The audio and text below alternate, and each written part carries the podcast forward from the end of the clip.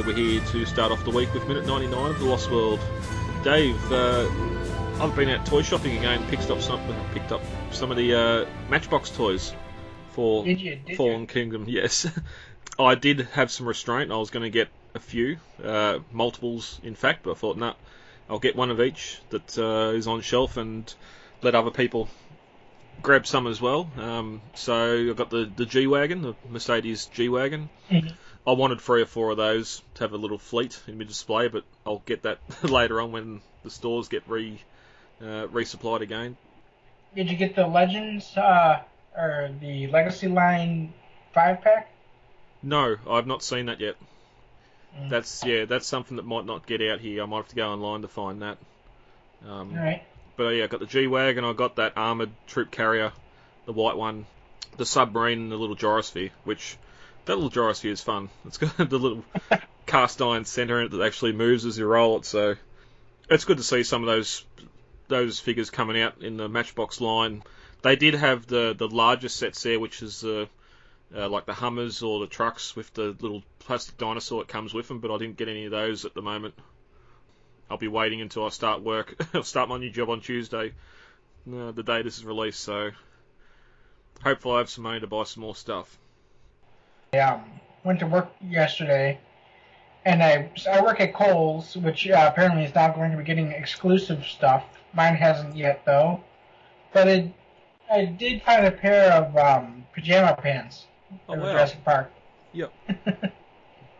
so those are fun. Yeah, I suppose that reminds me too. I also found a um like the distressed Jurassic Park logo T-shirt in a dark grey for only six dollars at my local Kmart, which I've never seen any Jurassic Park themed stuff. Anyway, there was a fair bit of Jurassic World stuff, but most of that was in the kids section, where this was in the adult section. So I snapped that up pretty good, and I've now got an official Jurassic Park T-shirt. Yay! Yay! uh, that I probably won't wear. It'll go in the in the cupboard with the rest of them. in the toy world, I think I um found my favorite. I figured out which one's my favorite. yeah. It's gonna. It's the chomping. It's the extreme chomping Rex. this thing is so much fun. Yep.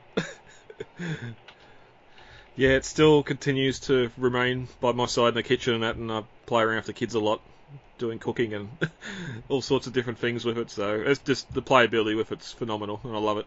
Yeah, it is. Nick! Nick! Nick! Nick Van Owen!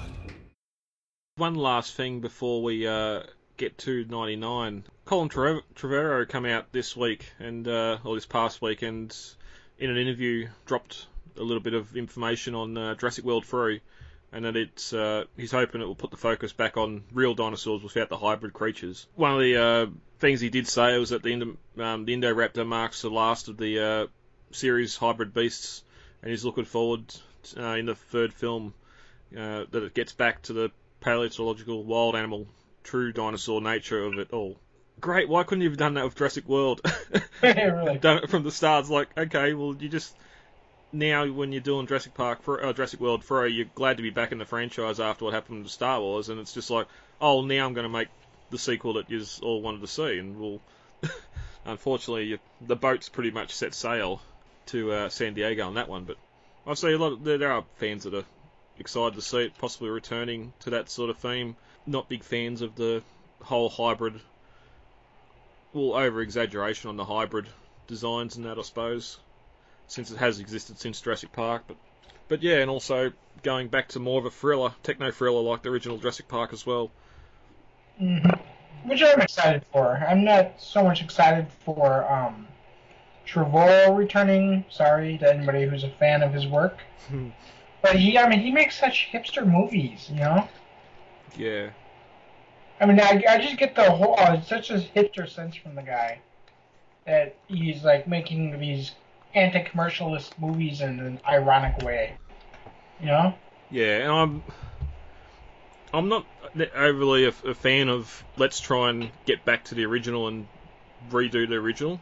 It's it's kind of like in the Star Wars universe now. JJ's back for Episode Nine. If he turns around and says, "Well, Episode Nine is going to be more like Empire, or more like New Hope, or more like, or most likely more like um, The Force Awakens. But hmm it's just the original films existed, where they're still pulling ideas from the original novels, which is great.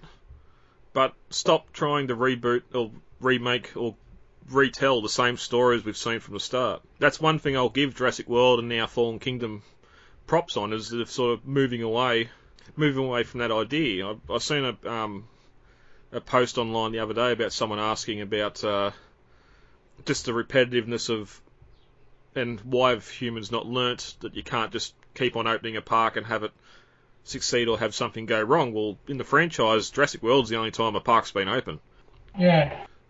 and then even twice, twice it's involved a park, and the other times it's just been on the island with animals, and your plans go downhill pretty quick. But yeah, anyway, that's that's my little rant for the day.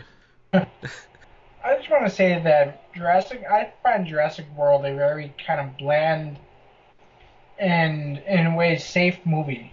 You know, Yep. I mean, I see, I, I see that. Um, I think that Fallen Kingdom is actually a much more visually interesting movie than Jurassic World was. Jurassic World was in a mo- in a franchise that um, kind of prides itself on being visually unique. Jurassic World wasn't. Hmm. It didn't have any kind of cinematography. It wasn't really a. It wasn't even a really a visual spectacle like a Marvel or, or a Disney movie, you know. Yeah, yep. And the one one thing with it too, like the whole, the park's open five or ten years, whatever, ten years I think it was after the park had opened had been running successfully for.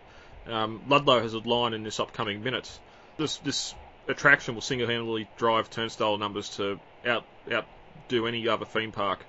I would have preferred to see the opening, the, the the excitement of the kids. Like yes, we've seen the kids riding around the dinosaurs, and the whole the public's bored with dinosaurs was not shown well in the film at all. No, Um, every time you're seeing people interacting with the dinosaurs, they're having fun doing it. exactly. And it's just I do I just imagine that day when the when the commercials started going out for Jurassic World, or because the general public only really knew of the San Diego incident, and that was eight years earlier. Mm. The public forgets that sort of stuff pretty quickly. And then here here we are, we've got dinosaurs coming back in a park. Most had forgotten that there was the previous incident had happened, and they would have forgotten all about Jurassic Park, and it's going to make the same mistakes again. Sarah! Sarah! Sarah! Sarah Harding! How many Sarahs do you think are on this island? Sarah! Sit! just quickly before we get into 99, also one quick uh, bit of news for those in the LA area. On May the 11th, the Jurassic RV uh, restoration team will be at Universal Studios with the RV, as well as some other guys from the motor pool. Um, the photo up on the events page now of the uh, RV and an M class there. So if you're in the LA area, uh, May 11th, head on down to Universal, and I think it's part of the uh, Jurassic celebrations on that's on happening there. So um, it'd be great to see see it in real life, and if you got an M class or two parked there with it, it'd be even better. great to get a photo with. Always eager to see more um, fan creations with with the Lost World. I know that um, one of the I know that uh, somebody from from the RPF recently created a GPS phone in the same. He was inspired by the novel of the Lost World to create a GPS phone. Yep. And so that was really interesting to see.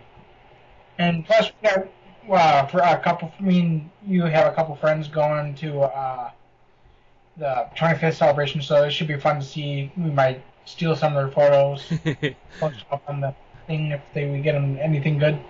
yeah, we'll be annoying them with with uh, get Lost World, Lost World, Lost World. Um, Yeah, right. But um, no, it's just great in sort of the last 12 months or so.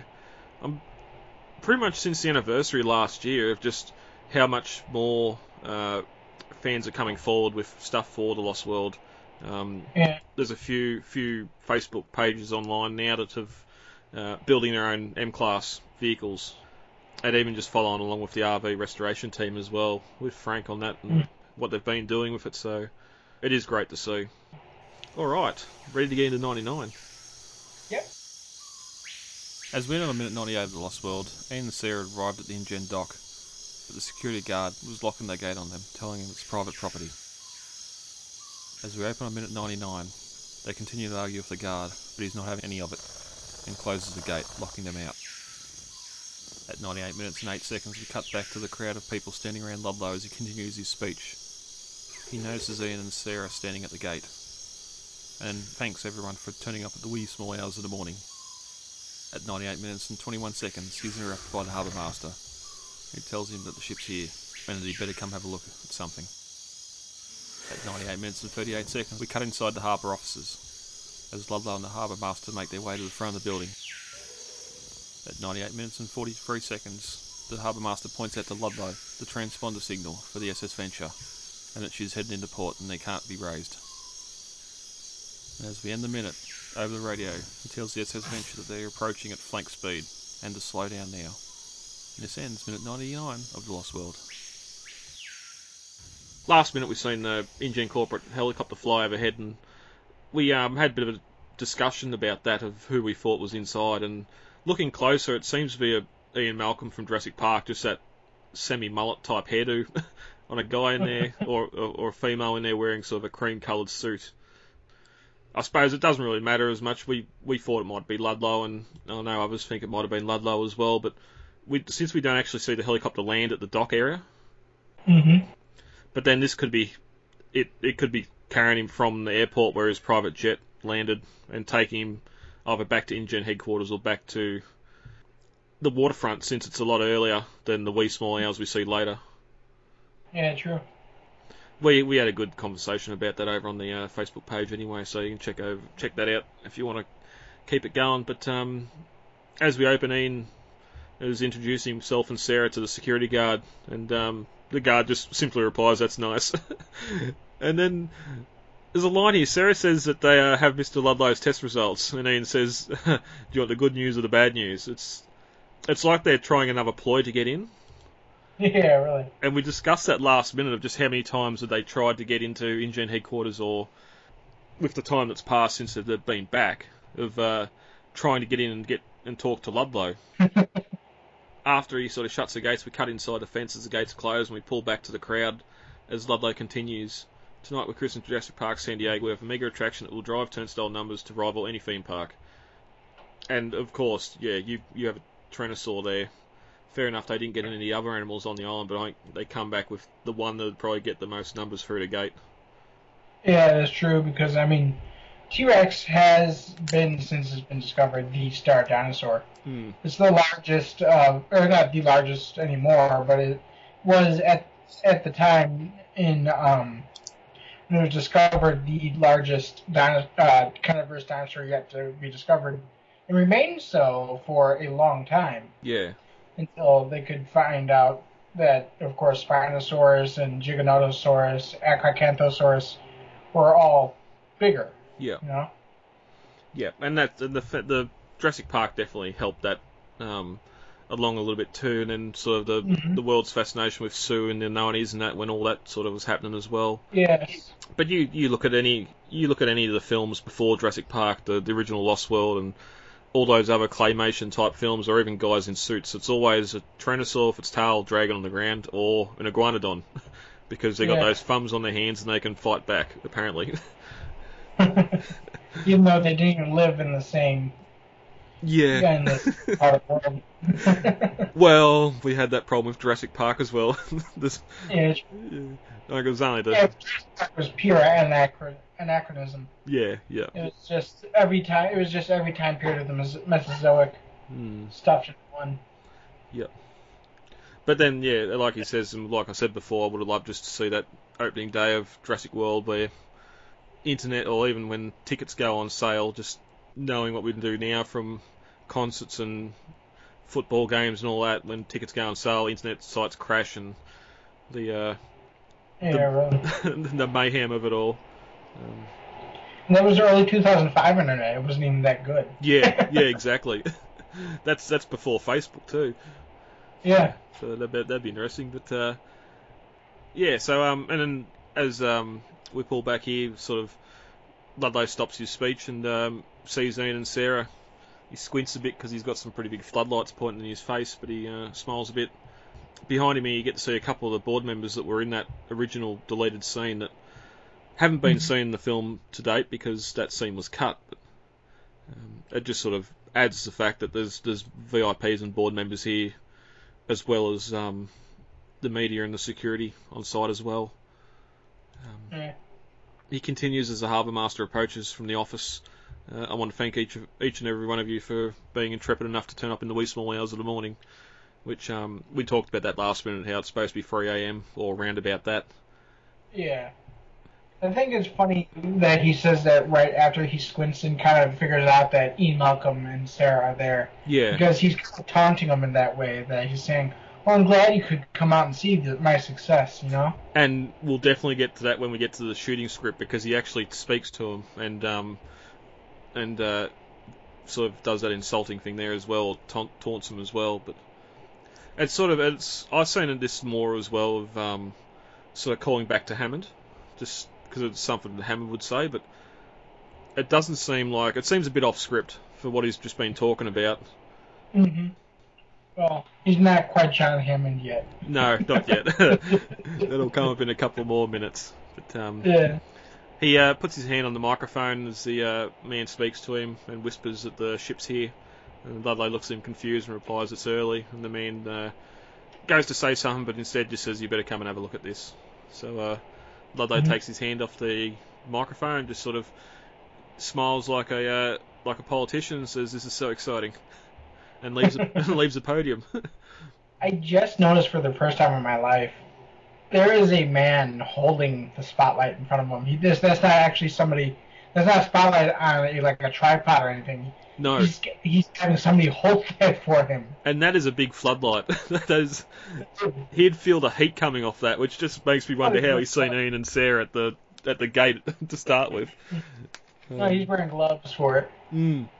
And that's probably that's probably not an actor. That's probably just one of the production crew that's um that's Mhm. there doing that. Might be. But he's wearing a um he's wearing a one piece coveralls with uh, a pair of like looks like welder's gloves because he's holding that hot spotlight. And he's got a name there's a nameplate above the uh above the left chest uh pocket where you can't really read it. Uh, I'd laugh if it said Spielberg or something. Just a little Easter egg there. um, yeah, so he leaves the podium, and um, before he heads into the office, he um, tells the security guard stand there to uh, go and let Ian and Sarah in. He wants them to see it up close. Hmm And this is another another thing from when I first seen the film. Another prop or um, costume I really wanted was the InGen security uniform with the hat, the blue. And that guy this guy's name the security guard is named Hamilton. Yep. And I something I do like is the um the, is the shoulder pad uh or not shoulder pad the um shoulder insignia that he has mirrors the ACU's mirror uh, uniform patch uh, placement Yeah. and because the ACU had the exact same patch shape um in the exact same location but of course it said ACU instead of InGen Yep. so that's like a nice callback from Trevor Yeah. the costume guy. Yeah, yeah, and it, again, it's sort of a different, a slightly different um, color variation of the InGen logo as well, where normally it's white background, blue lettering, or um, blue background, white lettering. Here it's sort of the um, dark blue patch with the lighter blue lettering, and then it's got the dark blue stitching around um, Yeah. each part on the thing, which I really like. I Um, would not mind having the, either this guy, either a patch for this for a hat like that, or a patch like the shoulder for like that. You know? Yeah. that would be cool. Yeah, I know there's some custom ones on eBay, um, but I think they're more of the ACU design where it's a lighter grey, um, or the blue with the white stitching and the white InGen logo on it. Yeah, they are. Um, yeah. But yeah, it would look good on like a cap. You know, yeah, yeah. Well, that's I had a cap with, um the Jurassic Park logo is kind of similar to the vet cap that that um you can see Gerry Harding wearing. yeah, the yeah, uh, tan with the green bill, but um, I placed the patch too high. Oh. I, I sewed the patch on too high, so it came out kind of looking funny. Oops. Yeah. Yeah, but um, uh, yeah, we enter the office, um, and I just love how you can hear Ludlow's footfalls as he's entering, as he's walking on the planks. Um, Mhm. A couple of photos on the wall of old uh, sailing ships in frames, hmm and it just in the in the script it's descri- described as a shack, but this is obviously a lot larger building. But it just seems this building was built back when Jurassic Park San Diego was built, and it just hasn't Yeah. been updated since. It probably was, just because I mean, frankly, it was. If it was supposed to be the harbor, the main harbor point for Jurassic Park off of Isla Sorna, then it would probably have been around like state of the art, like the park was back then. But Yeah. Of course, not 1997. It's just not. You know. Yeah, yeah. Because it's sort of a lot, a lot of the computers and the equipment just looks like it's um, sandwiched in on the desks and that. Nothing's really looking like it's in place. Even when we get here with the um, harbour master and the monitor watching the ship come in, it's just like all the radio, the phone, and everything's just sitting there in one big heap. hmm Like it's all just been retrofitted in the last few months just to take the uh, SS Venture when it got back from um, Sorna. hmm But and again too, it's just the way the wooden floor and everything. It's no wonder it blows apart later on when the ship hits it. just an old building. As we walk through the room here, we get a bit of a goof here as well with the clock on the wall that clearly says 9:25, hmm which is always a fun one to spot. We come to the front area with the windows looking over the water, and uh, the man tells Ludlow here's a transponder 58 or Venture 5888. They're heading to the port, but I can't raise them. And uh, Ludlow says try again. And I just I just love when bosses tell you to after you tell them that something isn't working, they tell you to do it again anyway. Yeah, really. It's the bane of my existence. It's like, oh, I've said to you it's not working, and now I'm going to go through this whole this whole thing again just to show you that it's not working. But yeah, we get a good look at this monitor here, and as we said last minute when we were talking about the uh, Lost World RV screens and the, Mhm. the guy with the um all the art for that, still the programs. This one being one of the monitors we do get a good good long look at, Yeah, and that Venture 58 yeah, 5880 dot approaching the harbour. Yeah, it's also in the making of. I think I mentioned that last. Um, I think I mentioned that last minute, but yeah, you can see the um, that exact screen in the harbor and uh, the making of for the movie. Yep, yep. And we get sort of a good look here of the waterfront. Well, not even a waterfront complex. It's just a little dock. It's pretty. Um, it's a pretty simplistic photo, but we'll sort of talk with Lorenzo on that on the Facebook group about the uh, location of Jurassic Park San Diego and the waterfront complex. Whether or not they're even in the same area or same location, because more so for back when we were on the island with Ludlow doing his speech, we had that concept art, and the Jurassic Park San Diego was clearly out, sort of like in a marshy or a, wooded area, um, and not near the city itself. Yeah. But of course, that was concept art. Yeah. Concepts change, you know. But the main, but the main jetty of land here that the that is built on seems to be based on a place called Belmont Park. It's a beach that's right right next to SeaWorld San Diego. Yeah. So it does appear to be based on a real location. And if you're if you're Actually. yeah, and if you've got Jurassic Park San Diego needing to receive cargo for um, not just much supplies but animal cargo, then you want the distance between the dock and that facility to be as close as possible. Yeah, exactly. Um, Especially if you're importing live creatures, you know. Yeah, and we had the we had the whole discussion back when he was doing that speech too, with Ludlow telling the board very near to where you're sitting now at the waterfront complex, whether whether InGen headquarters is there as well, because this docking area doesn't look that big. Even before when we've seen Sarah and Ian get shut out the gate and pull back to the uh, to the podium where Ludlow's sitting, it's not a very large space.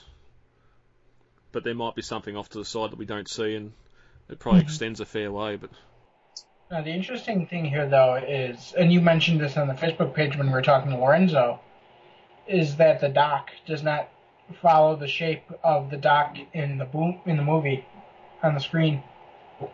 Well, we only get that, that whole right side of the dock where on the screen it sort of looks like it continues on where a ship could berth sideways.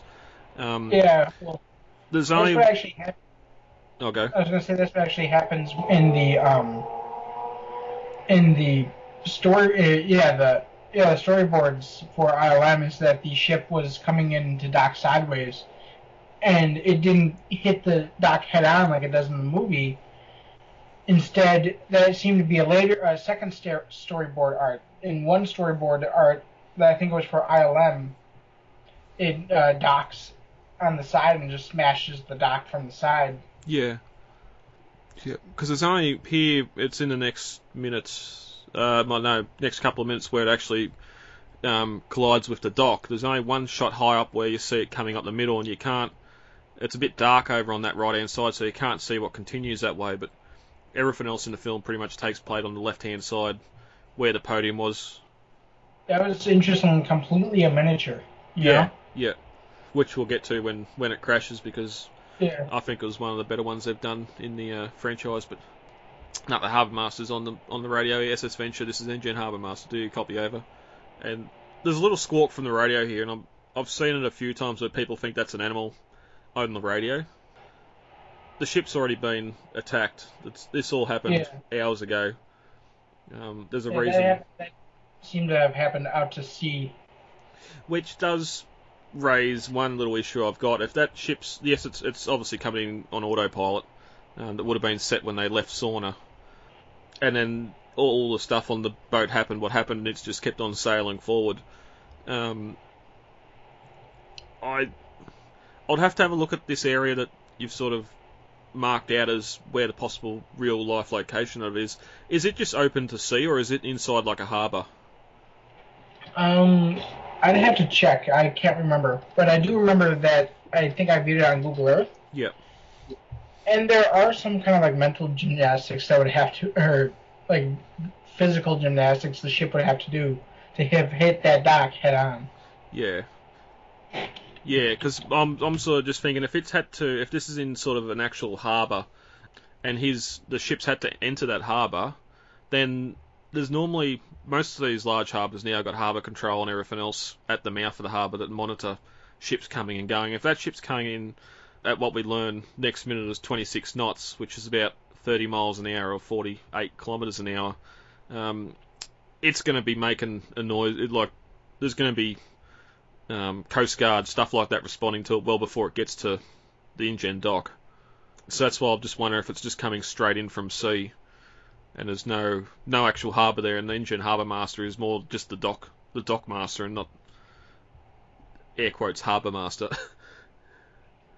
Um, it seems to be completely open to the sea. okay. But again, how the sh- uh, ship went, it may have been turning north, or I'm, I'm sorry, turning west to have, um, to be entering into the harbor when it was, when it was attacked, and that's why it comes in from the west instead of coming from the southwest, All right. as it should have been. Well, it might But- have it might have had there might be specific plot um, GPS plot points along the way that it's got to go past. Um, yeah, poss- to go up up level with San Diego, then in maybe. Um, off the top of your head, do you know how far kilometre or mile wise it is from coast to coast in the states? uh, coast to coast from uh, east Oh. coast to west coast. Yeah, probably like LA to New York or something like that. Um, I think it's approximately three thousand miles. It's That's- not that's not an exact estimate, but I know, I know the United States can fit safely within the Sahara Desert.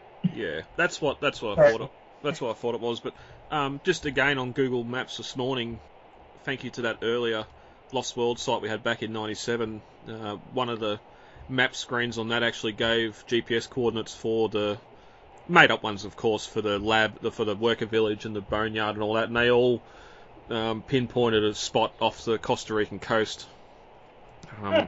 which, and even sort of cross cross laying that with the map we see in the RV at the start of the film, the distance between that and San Diego looks to be roughly about the same distance as the width of the US there. So it'd be about again about 3,000 miles. And if this boat's doing 26 knots at top speed, Mm-hmm. um, I've got it. I've got a calculator somewhere. I'm, I'm not going to math it, but that that seems to be more than a day's travel time. Yeah, it does. But then again, the travel times for the movies never exactly made sense Yeah. because, you know, Yeah, or yeah, the books for that matter. Now that I think about it. yeah. And we we made that made that or talked about that last week too with um, the boat getting back. Who bet who? The baby Mhm. being back and still being heavily sedated. Um, hmm But it sort of does just make you wonder, alongside with the uh, the helicopters, Ian and that getting rescued, and they obviously didn't fly back to San Diego in a Huey because they can't go 3,000 miles on a tank of fuel, and even going way back to the first Jurassic Park and the InGen helicopter flying to the island and back from the island too. Like in the novel, it's completely known that they fly out of San Diego, uh, San Jose, and not the states, but it's never never really played up in the in the movie at all especially when Grant tells Hammond to call the mainland and tell him to send the helicopter. but Yeah, uh, you're right. It's- about 3,466 miles. I just looked it up. yeah, yeah, yeah. So yeah, and that's just again here they're sort of they they're wanting to tell this bit of a end to the story, and they're not really um, going too factual about it. But um, we pan back down to the monitor as the dock continues to move forward. Um, and he's on the radio again. Skipper SS Venture, you're approaching the breakwater at flank speed. Reduce it once. Over. And um, that dot just keeps on beeping and moving closer and closer to the to the dock. But uh, that's where the minute ends. 99. Um, anything on that you want to discuss before I go into the shooting script? I just want to point out, really funny, that Belmont Park, where um, this is supposed to be, is actually an amusement park. Looks like it's uh, seaside amusement park in the vein of Santa Monica Pier or Coney Island. Yep. And I know here where there's a couple of, um, I suppose they're major theme parks for us. They're all sort of in the same location, whether it's to um, just to so when tourists come in, you're all in the one spot so they can visit all the parks and do all that sort of stuff and give Mhm. you their money. So it's it's sort of natural to think that maybe okay, Jurassic Park San Diego probably would be on the other side of the fence to SeaWorld. Um, So the um, Ludlow actually did use San Diego along with San Diego Zoo and for some reason the Chargers yeah. as um, beautiful animal attractions to um, San Diego. Mm. And of course, San Diego does have SeaWorld, and then you got um, the zoo, and also, uh, what was it? Um, uh, oh, um, of course, uh, Disneyland, um, just north of that. Yeah. yep. And then Orlando does the same thing. They've got Universal Studios and Disney World right next to each other. You know. Hmm. So yeah, it makes sense, and that's that's what Ludlow's getting to in that uh, opening in that speech he does there of just Hammond abandoning that idea and going to the island instead. But um, yeah. So moving into the shooting script, last week um, we've seen the demise of Ludlow, much like we see at the end of the film, but it's back on Sorna with the male uh, not being tranquilised, instead carrying him off to uh, let the baby finish the job. But um, as we look at the final page of the San Diego script, we cut to uh, a cemetery and snow falling on a crowd of onlookers. There's a well presented coffin covered in flowers, and on a nearby table there's several photos that have been arranged, and uh, we see that it's John Hammond, and it's um, he's died. Mm-hmm. I would have I would have loved to see what these photos might have been. Surely there would have been one of him on Jurassic Park, whether it's holding the baby raptor or something from there, with it being one of his loves. Mm. I'm not sure if they would have used that photo, but I, I undoubtedly think they would have used one of the um, production photos that they took of him, like the one where he's um, in, uh, in the not the lunchrooms, yeah, possibly the lunchroom scene, or the one where he's talking with Ellie about the power of Jurassic Park. Yeah. Because there is, because there is a um, production photo of him from that scene, and it's a very nice um, profile picture. It's an it's got the uh, nice large depth of field where the background's blurred out. Yeah, yeah. You can see his head. It's uh, just a nice headshot. Mm. And then of course there's also um, possibly photos of him from other movies that he's done that they could have. I'm sure they could have used or movie or um, even family photos. I'm sure they. I'm sure Richard Attenborough would have wouldn't have minded uh, giving up a few copies of, fa- of family photos to um, share. You know. Yeah, and that's what normally. Yeah, and that's what normally happens when you need photos like that. Like I'm sure there would have been some photos of him younger. Maybe, maybe if he served or something, and used photos from The Great Escape or something like. Even even some photos. I'd love to see a photo of him and Muldoon in Kenya at the zoo. Yeah, that would be a really cool photo. Just the Do you know when? I was gonna say, do you know when um, Robert Peck died? It was before '97. They could have uh, feasibly gotten a picture of him and uh, Richard Attenborough together, like maybe on the Mombasa set, uh, set, you know, Yeah, at a table or something, and then peg that for their park in Kenya, you know. April fourth, nineteen ninety nine. He died. Alright. Um, Yeah, that ninety. been. Oh, 45 to 99, so 64? 64. So again, sort of, it's only four years post Jurassic Park, so you could have, like even John, he's sort of aged up a, lot in the film at the start, where he's sort of looking a bit sick. You could put a bit of dye in the hair and um, even just dirty the photo up or make it a black and white photo or something from Mhm. obviously being taken in Africa in the early 80s or mid 80s or something, so or a Polaroid, but Yeah, stuff, yeah, just stuff like that would have been a good little Easter egg to see. But, yeah, would have. but um, uh, Minister reads from the Bible, and we see Ian Ian and Kelly standing away from the crowd, watching from afar. And at the graveside, a young woman of 16 turns and recognises him, and she nudges a young man next to her who's about 13. The young man turns and gives Malcolm a smile, and as the ceremony ends, they walk over to him, and Malcolm says, "Hello, Lex, Tim," and this is where we get our Lex and Tim cameo um, at the funeral at the end of the film. Yeah. Uh huh. Um, Lex kisses him on the cheek, and Tim shakes his hand, and um, Ian then introduces Kelly to him, which they're meeting for the first time. And um, Lex thanks him for coming, and they were going to call him in a few days. They've decided they want the world to know what happened on the islands, and Tim explains it's something they feel John would have wanted, um, which is sort of interesting because again, no San Diego here, so um, there's no the world itself, the world at large isn't aware of what happened on Nublar and Sorna. But um, Ian sort of questions asks why why would you want to do that, and Lex says because it's true, and uh, it, and Malcolm sort of says if the world found out it wouldn't last very long, suggesting maybe more pillaging in the island or maybe some sort of government oversight or control. To uh, Or possibly even more Ludlows in InGen, you know? yeah, Second attempt. yeah, yeah, because the, whole the whole harvest of Sorna was pretty much InGen's last go, and they uh, in the script here it didn't work. They um Ludlow's dead.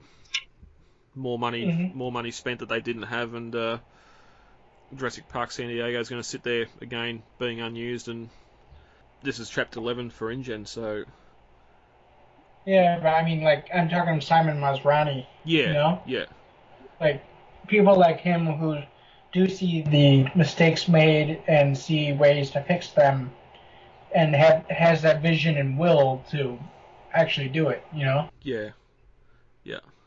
Malcolm says even if um, those four are the only ones that know about it, it's, it's still true. Because at this point he's still disgraced as well.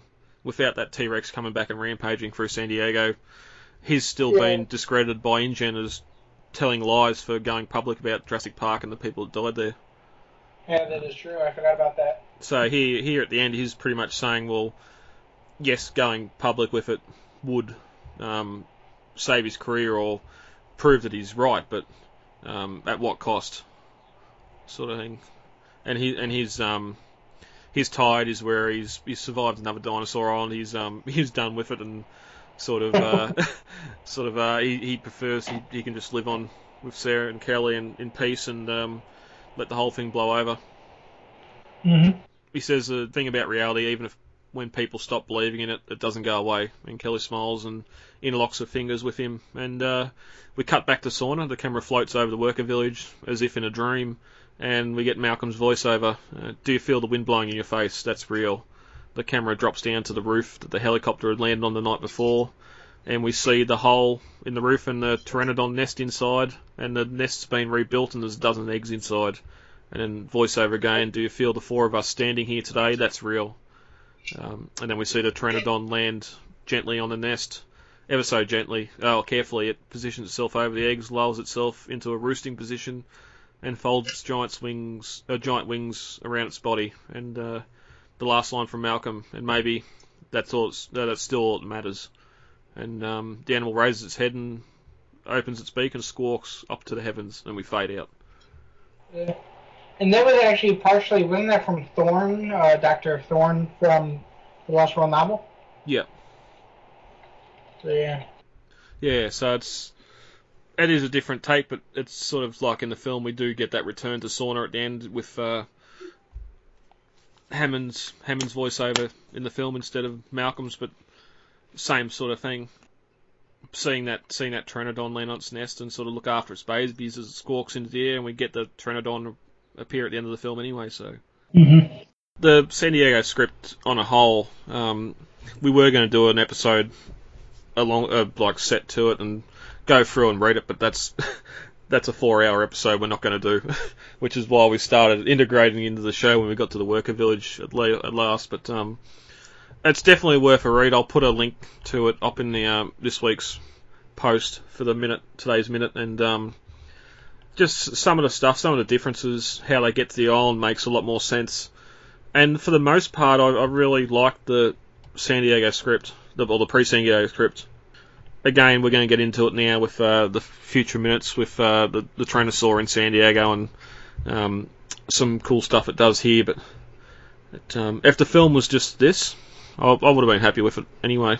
Yeah, honestly, I mean, it was a good script. It was honestly, I could see Spielberg's wanting more for the end, but I the San Diego scene does kind of feel tacked on when you read this, and you can definitely feel Crichton's hand in this script, and I think that does help.